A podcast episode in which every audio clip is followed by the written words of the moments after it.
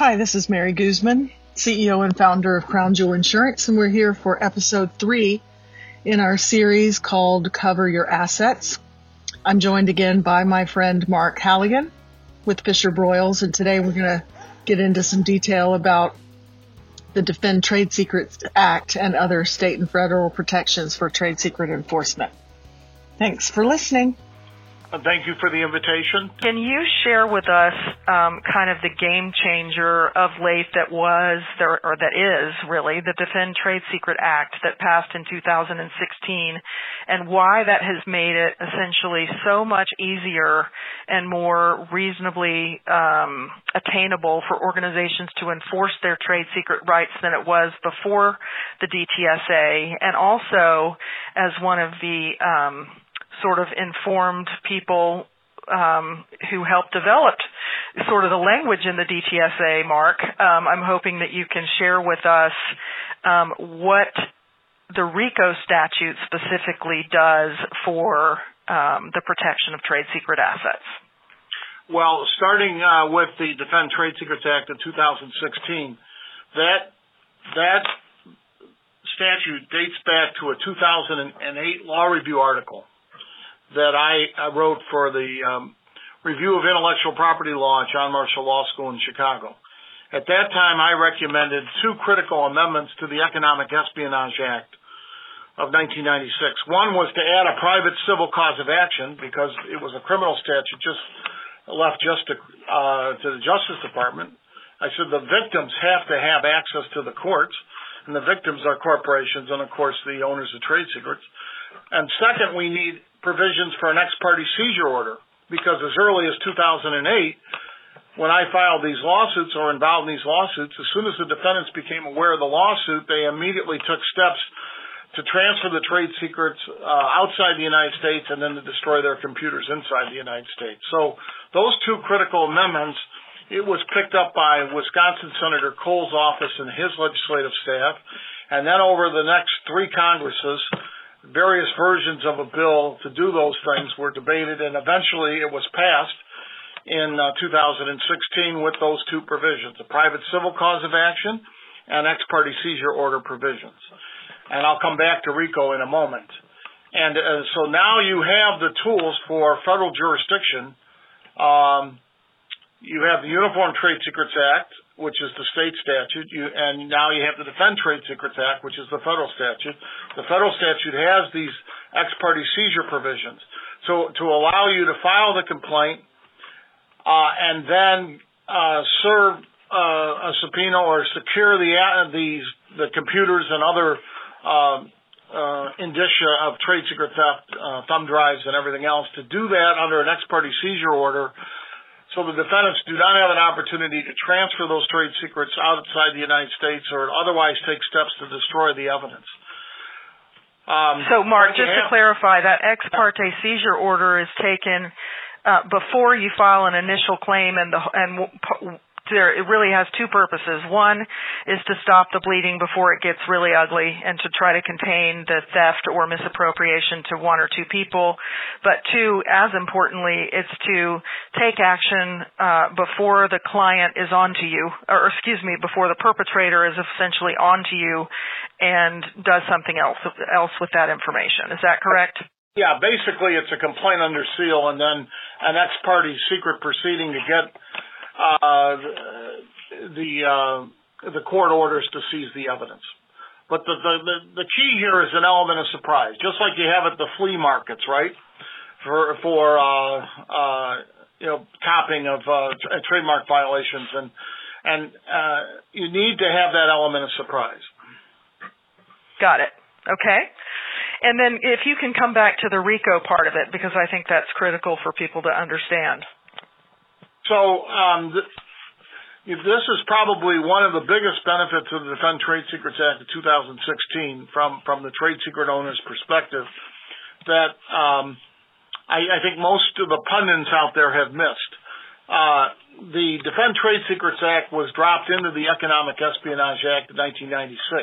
Together, it creates extraterritorial jurisdiction and uh, adds all sorts of acts of misappropriation. There's a section 1831, which is foreign economic espionage, and Section 1832, which is domestic trade secret theft. And in each of those sections, there's 25 acts uh, that describe trade secret misappropriation and 25 attempts to commit those acts and 25 conspiracies to commit those acts. So you have 75 wrongful acts under 1831, another 75 under 1832, and they they are now those two sections have now been registered uh, as predicate offenses for, for purposes of RICO.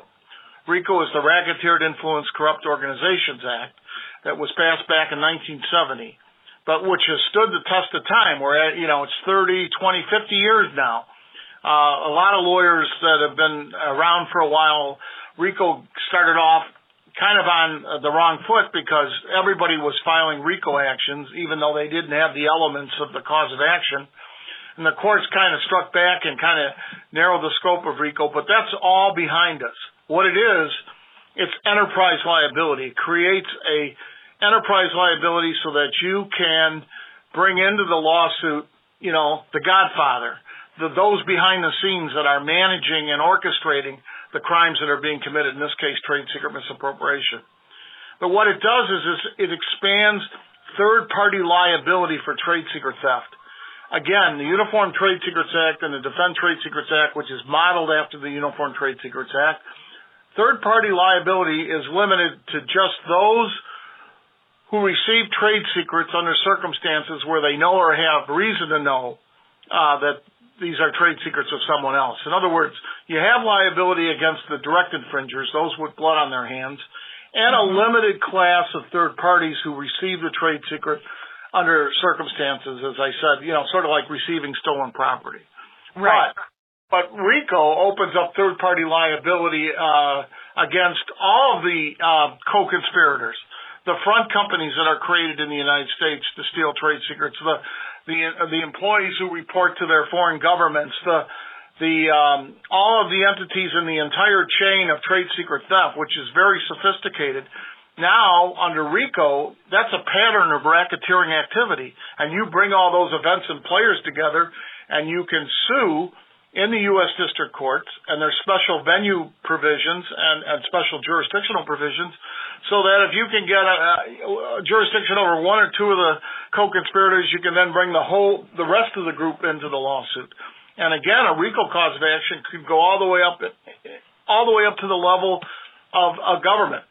In fact, there are defined terms in the Economic Espionage Act, you know, for for uh, uh, foreign agents and foreign instrumentalities, and and this this is now going to allow us to attack the major cases uh, involving the theft of uh, critical U.S. trade secrets, uh, but it's going to emanate from a RICO cause of action, which again I've written a couple of articles on this and a webinar or two I've provided, but I don't think it's appreciated yet the scope of third party liability and the expansion of third party liability now that sections 1831 and 1832 have been scheduled as a RICO predicate acts.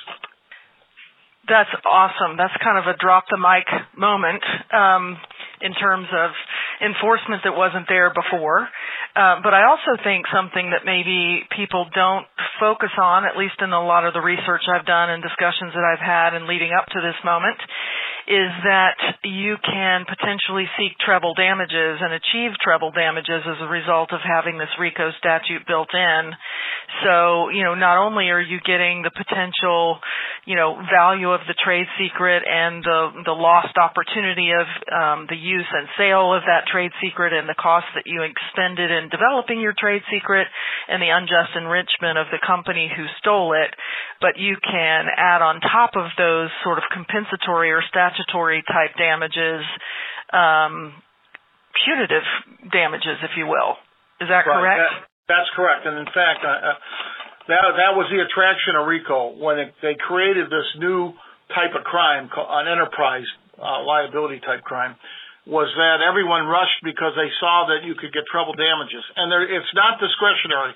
The plaintiff shall get three times the damages and attorney's fees and costs. Whereas under the Uniform Trade Secrets Act and now the Defend Trade Secrets Act, you can get treble damages for the willful malicious, the willful misappropriation of trade secrets, but there is, it is subject to court approval. But you don't have that with RICO. You, there's no discretion. It's that is your remedy, uh, treble damages.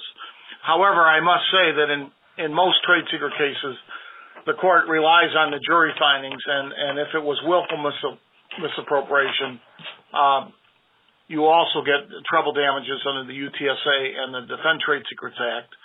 And um, even in absence of a RICO finding, is that right? That's correct, and, and it's important that you understand how the how the law developed on that because the statute says you're entitled to compensatory damages, so that's X. And then there's a section that says that, but if there's willful malicious, malicious misappropriation, if it's willful and malicious misappropriation, you get two times X. So what the courts do is X plus 2X, and that turns out to be 3X treble damages. So you know, substantial damages uh, can flow both from the Uniform Trade Secrets Act or the and or the Defend Trade Secrets Act. Um, the, and I uh, and I think that kind of bring, brings us back full circle to really the importance of what you and I are doing together with some of the other you know partners in our consortium here, which is none of this happens if you don't have the appropriate trade secret asset risk management program and process in place and it's my experience um, just in talking to my clients as my 25 plus years as a broker that most organizations don't even value their trade secrets. They don't put a valuation on their trade secrets internally um, much less do everything else that a normal, you know, quote unquote risk management process requires without, you know, identifying, valuing, mitigating, and then potentially transferring risk. You know, those are sort of the basics of a risk management program. And, and without that identification and valuation phase, you can't do anything else really.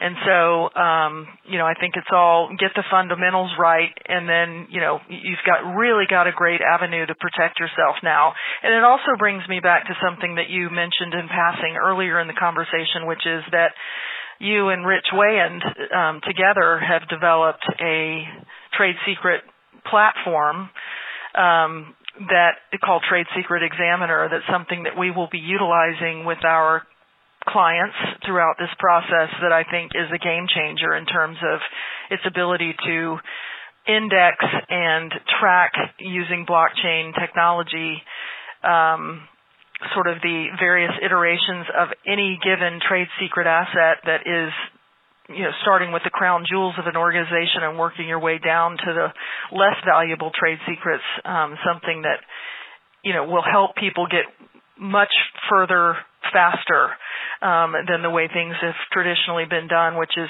you know, starting backwards and looking to try to audit whether or not you had appropriate trade secret protection and whether or not you labeled things protect you know properly and all of those things after a trade secret has already gone missing which you know is like trying to put out the fire and then ask for insurance afterwards Correct. And I, as you know, I've written an article for the American Bar Association Landslide magazine entitled the next revolution in intellectual property law, automated which is posted trade, on our website.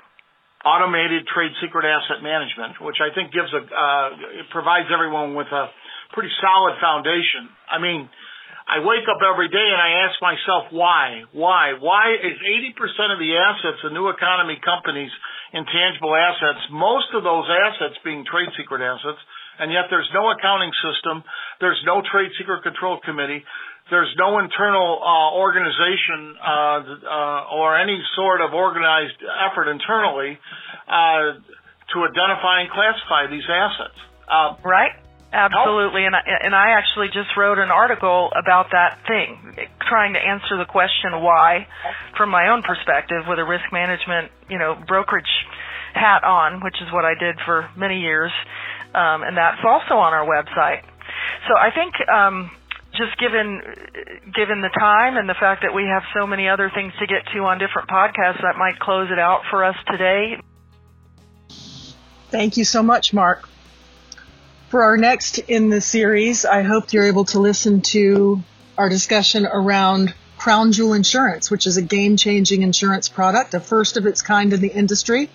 I'm super excited about that. It's my personal passion project. And uh, we look forward to sharing with you the details of what all is involved in that and how the coverage works.